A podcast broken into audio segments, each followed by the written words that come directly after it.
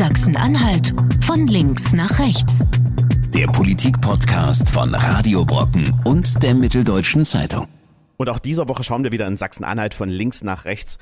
Und nicht nur bei 33 Grad Außentemperatur ist das Thema Klima allgegenwärtig. Wir wollen die Energiewende vorantreiben und jetzt erfahren wir, in Sachsen-Anhalt, da werden kaum noch Windkrafträder gebaut. Der Grund ist relativ einfach. Es gibt kaum noch ausgewiesene Flächen und auf der anderen Seite wird es immer schwieriger für Betreiber, neue Flächen zu finden, weil Klagen über das Land überziehen und die Betreiber natürlich auch hemmen. Und auf der anderen Seite beklagen die Forstwirte, dass es eine Kampagne gibt, die den Borkenkäfer als Symbol trägt. Also das Insekt, was für die meisten Schäden in den Bäumen verantwortlich ist. Das soll einladen, den Harz zu besuchen. Das verärgert natürlich die Waldbesitzer, die gleichzeitig sagen, naja, vom Umweltministerium, da kommt seit Anfang des Jahres nicht wirklich viel. Wir werden in den Schäden, die wir haben, gar nicht unterstützt und da ist der Streit jetzt schon vorprogrammiert. Und es gibt einen Streit um unsere Sportplätze im Land, denn hier sollen die Kunstrasenflächen verboten werden. Was das für die kleinen Vereine bedeutet, die sich keine teuren, aufwendigen Rasenflächen leisten können und trotzdem jeden Tag hunderte Spieler auf den Flächen haben, das klären wir heute hier im Podcast. Ja, ich würde sagen, willkommen im heißesten Studio des Landes, denn ähm, wir haben draußen 33 Grad und ich würde sagen, hier drinnen haben wir fast die 40 geknackt. Neben mir ist wieder der Jan Schumann und ich vermisse schon wieder den Hagen Eichler. Ähm, der hat jetzt seine dritte freie Woche, jetzt reicht es aber auch langsam, oder? Ja, es reicht langsam. Ich glaube, nächste Woche ist er wieder da. Wunderbar, dann sind wir auch wieder zu dritt, aber nichtsdestotrotz haben wir auch zu zweit ganz viele Themen unterwegs aufgegabelt und Jan, zu den Warntemperaturen, da passt ganz gut. Diese Woche gucken wir mal so ein bisschen aufs Klima. Ähm, ganz große Ventilatoren stehen ja im Land herum, mhm. aber da kommen nicht mehr so viele dazu, ne? Nee, äh, Windkraftanlagen. Also Sachsen-Anhalt ist ja durchaus so das Land der Windkraftanlagen gewesen, kann man sagen. Zumindest Norddeutschland ist eines der Bundesländer, was die meisten Anlagen hat. Äh, aber zurzeit wird kaum noch was gebaut. Das ist ein bisschen eine komische Situation jetzt, weil eigentlich würde man ja denken, Klima ist das Thema Nummer eins und der Kohleausstieg äh, ist ja absehbar. Das ist ja seit diesem Jahr auch klar. Und trotzdem ist der Windkraftausbau fast zum Erliegen gekommen. 14 Anlagen insgesamt dieses Jahr noch gebaut, sehr, sehr wenig. Also das war im dreistelligen Bereich noch vor ein paar Jahren. Und das Thema, das äh, hängt so ein bisschen äh, zum einen daran, dass die Betreiber mit Klagewellen überzogen werden und zur anderen, äh, auf der anderen Seite ist es so, dass man kaum noch Flächen findet, wo man überhaupt eine Windkraftanlage aufstellen kann. Da hat sich so ein bisschen Gegenwehr gebildet, ne? Ja, das mit den Klagen, das ist ja irgendwie bekannt, äh, dass es da immer viel Stress gibt. Äh, man kann sich das ja vorstellen, wenn ich ähm, ein Haus habe, das habe ich vor zehn Jahren gekauft, saniert, äh, das hat einen Haufen Arbeit gekostet und Geld und dann wird mir da vor die Haustür so eine Windkraftanlage hingestellt. Dass das nicht jeden, äh, dass es nicht jedem passt, ist klar, da gibt es immer wieder Klagen. Ähm, das ist aktuell so, dass in Deutschland, glaube ich, 300 Anlagen insgesamt beklagt werden. Es ist schon eine große Zahl, die das betrifft. Das zweite ist ein interessantes Thema, das ist auch für die Politik ein Thema, die fehlenden Flächen. Also zurzeit ist es so, ähm, dass du in Sachsen-Anhalt nur auf ausgewiesenen Flächen bauen darfst. Also es gibt sozusagen definierte Flächen, die dafür äh, vorgesehen sind. Da gibt es Karten, da kann man sich das angucken. Und äh, das ist circa ein Prozent der Landesfläche derzeit. Hm. Und das reicht mutmaßlich kaum noch. Zumindest die Grünen sagen das zum Beispiel, das reicht jetzt nicht mehr. Ähm, die sagen, es müssen mindestens zwei Prozent der Landesfläche ausgewiesen werden. Die Frage ist jetzt, wo kriegt man solche Flächen her? Es gibt ja jetzt schon ganz viele Abstandsregelungen, zum Beispiel Abstände zu Gewerbegebieten, zu Wohngebieten natürlich, zu Straßen und so weiter. Ich glaube, das wird in den kommenden Jahren ein interessantes Thema, ob man da neue Flächen findet, äh, Windkraftanlagen zu bauen. Naja, und so ganz grün ist diese Technik ja auch nicht. Also wir hören ja auch immer wieder, dass da Wildvögel, Schwärme hineingeraten, dann regelrecht, na, ich sag's jetzt mal, platt geschreddert werden. Also ähm, das ist natürlich auch eine Lärmbelastung im, im Umfeld. Also diese Anlagen sind ja nicht komplett geräuschlos. Also wer schon mal neben so einer Anlage gestanden hat, das ist zwar leise, aber man hat immer so ein sonores Wumm, Wumm, wenn man direkt daneben steht. Und äh, es kommt dazu, schön ist es ja nun auch nicht. Also von daher ähm, ist das natürlich ein Problem. Auf der anderen Seite, du hast es selber gesagt, wir stehen vorm Kohleausstieg. Also wir brauchen eine Alternativenergiequelle dazu und vielleicht auch einen zusätzlichen Wirtschaftszweig. Denn das ganze Thema Solarenergie, das haben wir in Sachsen halt komplett platt gemacht. Das ist ganz schwierig, da die Balance zu finden zwischen Artenschutz und erneuerbarer Energie sozusagen, die man neu installieren muss im Land.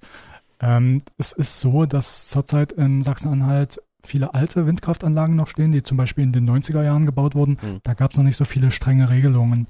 Also viele von denen, die da jetzt stehen, die könnte man so heute nicht mehr bauen. Gleichzeitig sagt das Land Sachsen-Anhalt aber, es gibt viele alte Anlagen, ähm, wir haben jetzt eine bestimmte Anzahl erreicht an Anlagen im Land. Es müssen nicht unbedingt äh, mehr werden in der Gesamtzahl, mhm. aber wir müssen dahin kommen, alte rauszunehmen mhm. und neue, modernere, leistungsfähigere äh, dahin zu bauen. Ja, und da sind wir wieder an dem Punkt, wo man entsprechende Flächen finden muss. Genau. Ja, vielleicht muss man es ja auch gar nicht wirklich finden, weil äh, wenn man sich zum Beispiel ansieht, Enercon, die bauen ja hier bei uns direkt den Roten See vor der Tür, riesige Anlagen. Da steht ja auch, ähm, ich glaube, eines der größten Windräder der Welt da. Das ist so ein riesiger Rotor, den kann man schon relativ weit, wenn man nach Roten See reinfährt, sehen. Das wäre ja dann am Ende des Tages auch eine Alternative, dass man sagt, man macht diese ganzen kleinen Fitzelanlagen weg, die vielleicht nur, keine Ahnung, wie viel kW, 1000 kW dann bringen und stellt ein oder zwei große Masten auf die gleiche Fläche und dann hätte man ja auch die Sache gelöst. Also das wäre eine Alternative am Ende des Tages. Ja, also so im Grunde versucht man das genauso zu machen, die leistungsstarken Anlagen jetzt aufzubauen und dafür die nicht ganz so leistungsstarken, etwas älteren jetzt wegzunehmen. Man muss dazu ja immer sagen, die Windkraft, ähm, das ist die wichtigste, mit Abstand die wichtigste erneuerbare Energie zurzeit in Sachsen-Anhalt, aber auch in Deutschland. Viel wichtiger als Solarenergie und auch wichtiger als ähm, Biomasseanlagen zum Beispiel. Unser zweites Thema diese Woche, das bleibt im Grunde beim Klima, denn klar, ein gesunder Wald, der gehört auch zum Klimaschutz dazu. Und Waldbesitzer im Land haben sich in dieser Woche besonders aufgeregt. Es gibt eine Kampagne im Harz, die zeigt den Borkenkäfer als ähm, Symboltier quasi für ähm, eine komplette Harzkampagne. Da gibt's noch anderes, da ist der Wolf unterwegs, auch hoch umstritten.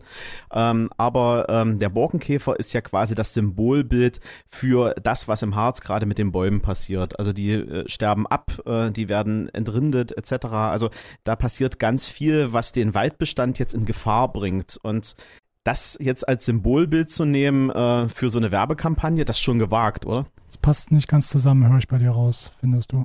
Naja, ich finde es schon ein bisschen skurril, ein Käfer, ein Insekt zu nehmen, das für den Großteil des Waldsterbens verantwortlich ist und dann als Symbol zu verwenden für eine Kampagne, das macht schon ein bisschen eigenwillig und das sieht auch der Chef des Waldverbandes, Prinz von Salm Salm so den Borkenkäfer als Bertie Borkenkäfer zu verniedlichen, das ist so, als wenn Sie Zecken, Küchenschaben und Ratten zu lieben Freunden eines jeden Haushalts machen. Da blutet mir ganz gewaltig das Herz, wenn ich an die ökologische Wüste denke, die sich im gesamten Harz entwickelt und äh, man feststellen muss, dass da nicht nur Existenzen, sondern letztlich ähm, eine Biosphäre vernichtet wird, die Tieren zu Hause bietet. Und die wird sich auch nicht so schnell mal eben erholen weil einfach diese große Trockenheit und das veränderte Klima die Frage stellt, wie der Wald insgesamt umgebaut werden kann. Das ist nicht mit Abwarten getan, sondern da muss man aktiv werden. Ansonsten wird äh, dieser schöne Harz, wie wir ihn kennen, für den Tourismus, für die Erholung, für die Wasserbildung und auch für die CO2-Bindung verloren gehen. Ja, das Ganze ist ein Werbemotiv. Berti, der Borkenkäfer, der wirbt für den Naturpark im Harz. Und wie das der Herr von Salm jetzt gerade in unserem Ton sagte, ähm, das ist jetzt natürlich massiv ärgerlich. Die äh, Waldbesitzer, die sind jetzt dabei, ihre äh, abgestorbenen Bäume abzusägen, lagern das Holz ein und kriegen das zum Teil gar nicht mehr verkauft. Der Preis, der ist so dermaßen im Keller, ähm, dass sie es eigentlich nur noch einlagern können und warten können, bis der Preis sich irgendwann wieder erholt und vielleicht damit irgendwas äh, am Markt machen können. Und auf der anderen Seite ist natürlich da ein riesen Kostenaufwuchs mit verbunden. Es muss wieder neu angepflanzt werden. Die ganze, äh, die ganzen Bäume müssen natürlich auch aus dem Wald heraus rausgeholt werden. Und da hilft momentan das Umweltministerium beispielsweise den äh, Waldbesitzern gar nicht. Die sagen, das ist euer Problem im Grunde genommen. Es gibt da äh, Förderprogramme aus der EU beispielsweise, ja, könnt ihr euch dran beteiligen. Aber Salm sagt, aus dem Umweltministerium beispielsweise, da sehen wir gerade keine Hilfe und das ist ja eigentlich deren Kernaufgabe. Es hat sich nicht gekümmert, es hat nicht den Dialog äh, gesucht, es hat nicht Krisenstäbe gebildet, es hat nicht für die schnellstmögliche Räumung der Bestände und schnellstmögliche Aufforstung gesorgt. Es hat die Waldbauern schlicht und ergreifend allein gelassen, weil es Mittel umschichten wollte in andere Bereiche wie den ökologischen Landbau. Da gingen Parteiversprechen und Ideologie für, vor die sachlichen Notwendigkeiten. Ja, das Ministerium hat kapital versagt. Äh, Salmsalm ist ja immer sehr kritisch, äh, schon seit Jahren kann man sagen, äh, vor allem der Umweltministerin gegenüber. Ähm, es gibt ein EU-Programm tatsächlich zur Aufforstung. Da kann man sich als Waldbesitzer Geld geben lassen von der EU. Kann man mit 70 Prozent sozusagen sich äh, EU-Geld irgendwie holen, äh, um neue Bäume zu pflanzen. Da sagen die Waldbesitzer wiederum, ja, da gibt es auch ein paar Hürden, da muss man einen Eigenanteil bringen und so. Also das ist insgesamt ein sehr kompliziertes Thema, ähm, was richtig ist. Es gibt vor allem im Harz extreme Probleme in den Fichtenbeständen. Also da sind jetzt nach den Zahlen, die wir hier haben, 800 Hektar Wald abgestorben im vergangenen Jahr, 2018. Und das war, das ist schon extrem viel. In den Jahren zuvor waren es immer so 400 Hektar. Äh, und der Borkenkäfer, der spielt dann eine sehr wichtige und zentrale Rolle in diesem Absterben. Was auch immer wieder als Argument vorgebracht wird, naja, das ist eine falsche Forstwirtschaft, die da über Jahrzehnte passiert ist. Da sind Monokulturen hochgezogen worden und die machen jetzt auch das Problem, denn die machen es sehr anfällig ähm, für den Borkenkäfer, der sich dann natürlich auf eine Pflanzenart, also die, die Kiefer da äh, oder die Fichte, ähm, da festgesetzt hat und die nun nach und nach systematisch ausrottet. Auf der anderen Seite, ich habe mich mit den Baumbesitzern unterhalten, sagen die, naja, Moment, ähm, ganz ehrlich, ähm, ich bin jetzt so Ende 30, Anfang 40. Also ich habe diese Bäume dann nicht damals gepflanzt, sondern das ist kurz nach dem Krieg passiert. Und ähm, das liegt ja auch ein bisschen daran, diese Waldbestände, die wurden als Reparationskosten dann quasi nach Russland weitergegeben. Das heißt, das Holz wurde dann verkauft und in Russland wurden dann halt ähm, Dinge damit gebaut, Häuser gebaut etc. pp. Und nach dem Krieg hat man dann ähm, falsch aufgeforstet und mit den Beständen, da müssen die Waldbe äh, Waldbesitzer jetzt wirtschaften und Natürlich pflanzen die jetzt nach und nach andere Bestände nach, aber das wird jetzt auch wieder Jahrzehnte, 30 Jahre, 40 Jahre brauchen, bis der Wald dann auch wieder natürlich so nachgewachsen ist. Ja, bundesweit gibt es Probleme mit den Wäldern, wenn ich das richtig sehe. Das liegt auch äh, nicht nur an der falschen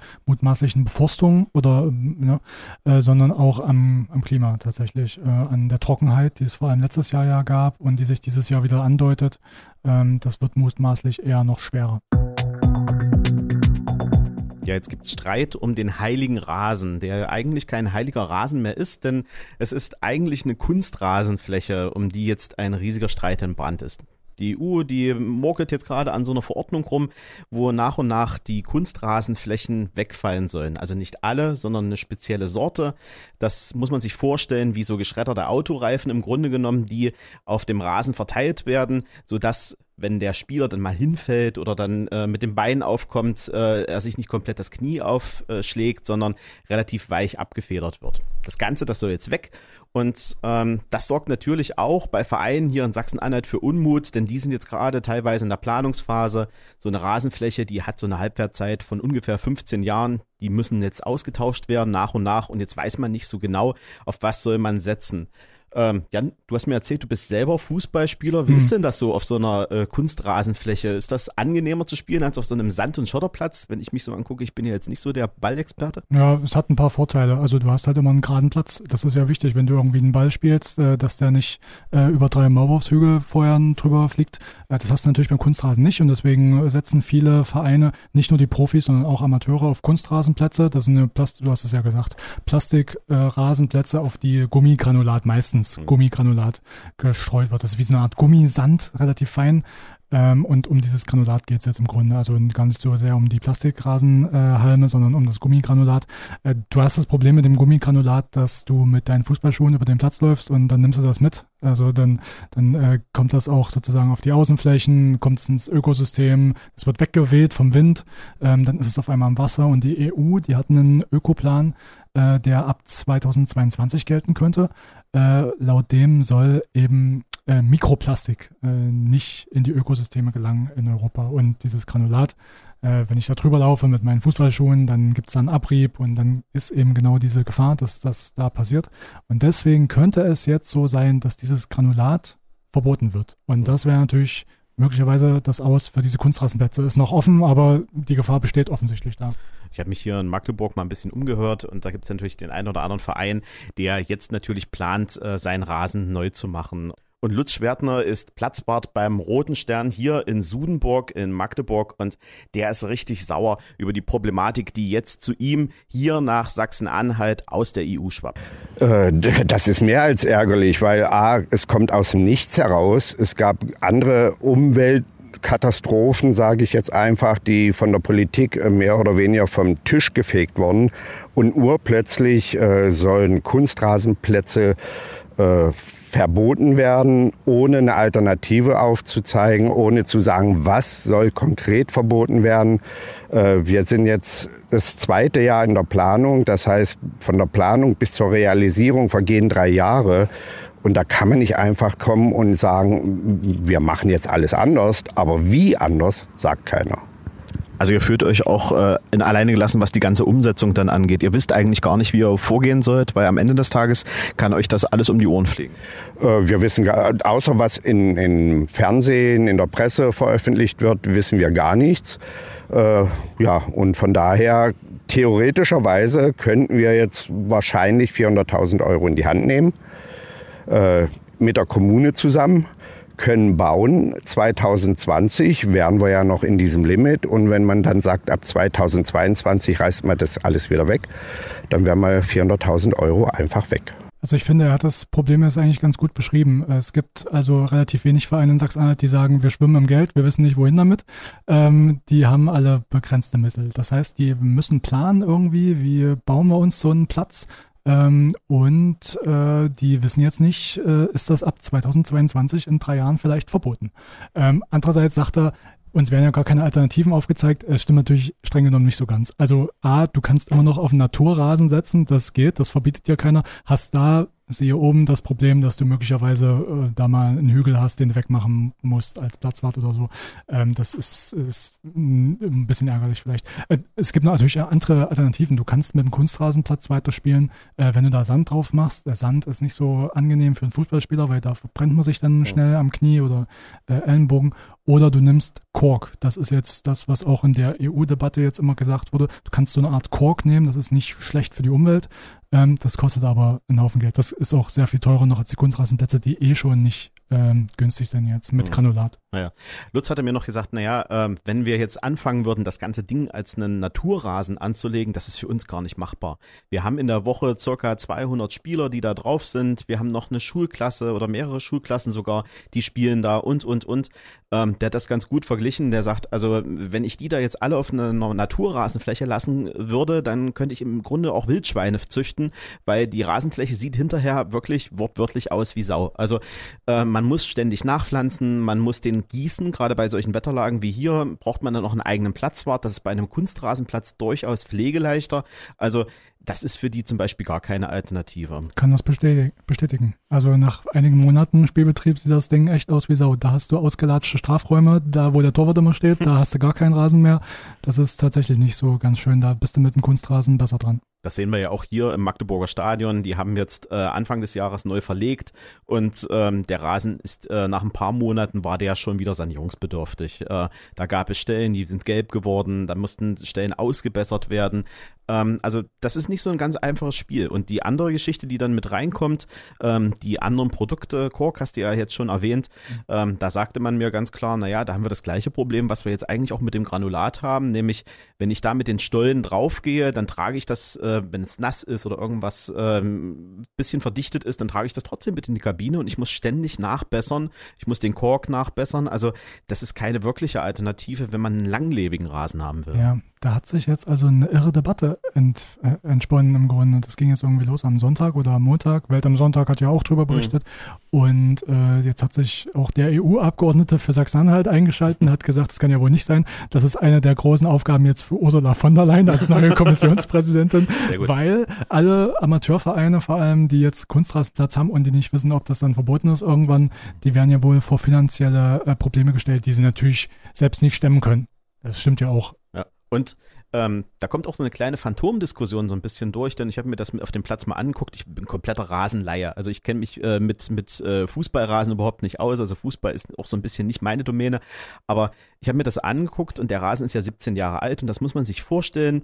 Äh, da kenne ich mich nun wieder aus. Das ist wie bei so einer Modelleisenbahn. Also man hebt das, äh, den Rasen dann auf und dann hat man so ein ganz feines, dünnes Granulat und das ist aber nicht das, was jetzt in der Diskussion steht, sondern das ist der Abrieb von dem eigentlichen Kunstrasen, der so oder so weiterhin drauf. Der ist einfach kommt. durchgelatscht nach ein Genau. paar Jahren und dann kannst du mit dem nichts mehr anfangen. Ja, Genau. so ist das. Genau, und dann hast du aber trotzdem so ein Mikroplastik. Das ist zwar dann nicht dieses Mikroplastik, was jetzt im Verruf steht, sondern das ist das Mikroplastik, was von dem Rasen selber verursacht wird. Und da diskutiert aktuell noch gar keiner drüber. Also die Vereine können wahrscheinlich diese Diskussion nur verschieben. Die wird jetzt so oder so kommen. Ja, wie viele Vereine betrifft es in Sachsen-Anhalt? Es gibt ein paar. Also grob gesagt, Ja. nicht nur die Profis setzen drauf. Also HFC hat ja natürlich einen Kunstrasenplatz und FC Magdeburg gehe ich davon aus auch. Bei denen weiß ich es jetzt nicht aus dem Kopf. Aber es gibt bis in den Amateurbereich hinein viele Vereine, die das nutzen. Ähm, bis hin Turbine Halle hat sich vor ein paar Jahren mal mit einem V- äh, Crowdfunding-Projekt, glaube ich, sogar so einen Platz hinstellen lassen. Genau, das machen die Magdeburger jetzt auch. Also äh, mit den Sudenburgern, mit denen ich mich unterhalten habe, die haben das gleiche Problem, wo soll denn das Geld überhaupt herkommen? Denn diese ganze Spielplatzerneuerung kostet mit Lichtmasten und was da alles dazugehört, sind die bei knapp 450.000 Euro. Ja, das ist realistisch, ja. Genau, und davon macht alleine knapp 350, 380.000 macht der Rasen aus und die müssen 10% alleine selbst tragen. Das ist schon eine stattliche Summe so für so einen Verein, also knapp 40.000 Euro müssen erstmal zusammenbekommen werden. Und die haben jetzt in der Vereinskasse natürlich lange gesammelt, haben über zwei Jahre sich überlegt, was machen wir denn, was schaffen wir an und gleichzeitig ähm, haben sie natürlich auch noch eine Crowdfunding-Kampagne, weil du es auch gerade äh, angesprochen hast. Also das ist so Geld sammeln im Internet. Äh, ganz Leute, ganz viele Leute packen was in den Topf, äh, finden die Aktion gut und äh, spenden dann quasi hinein und denken dann auch, dass sie dann auch im Endeffekt auch etwas davon haben. Ob das jetzt selber drauf spielen ist oder äh, was auch immer dabei rumkommen soll. Und genau das gleiche passiert jetzt hier auch in Magdeburg. Und das bedeutet aber auch für den Verein, die müssen richtig tief in die Tasche greifen und das kann die nicht jedes Jahr machen oder aller fünf Jahre, sondern aller 15 Jahre, so wie es jetzt gekommen ist, 17 Jahre hat der Platz sogar gehalten, ist es eher realistisch. Und wenn die jetzt 22 aber schon wieder ran müssen mit bezahlen, dann wird's für so einen Verein schnell das Bein dick und da geht's ja nicht nur um die Spieler vor Ort, sondern da geht's auch um Schulklassen, da, geht, da hängt ganz viel mit dran. Ja, kann keiner bezahlen, das ist ja klar. Äh, wie geht das Ganze aus? Äh, alle deutschen Fußballverbände haben Briefe geschrieben an die EU-Kommission, haben gesagt, so kann es nicht sein, äh, da, so können wir das auch nicht leisten. Ähm, tja, und jetzt äh, werden wir mal sehen, wie diese Richtlinie dann aussieht konkret. Es kann da zum Verbot kommen dieses Granulats. Vielleicht gibt es aber auch eine Übergangszeit, wo den Sportvereinen irgendwie ähm, gesagt wird, ja, äh, ihr müsst zwar umstellen, aber nicht sofort. Das wäre vielleicht eine Option. Mal sehen, das ist offen zurzeit. Das äh, liegt jetzt einfach vom Elfmeterpunkt. Wir bleiben am Ball. Äh, auch bei Sachsen-Anhalt von links nach rechts und auch in der nächsten Woche natürlich wieder überall, wo es Podcasts gibt. Sachsen-Anhalt von links nach rechts. Der Politik-Podcast von Radio Brocken und der Mitteldeutschen Zeitung. Jederzeit auf Audio Now und in der Radio Brocken App.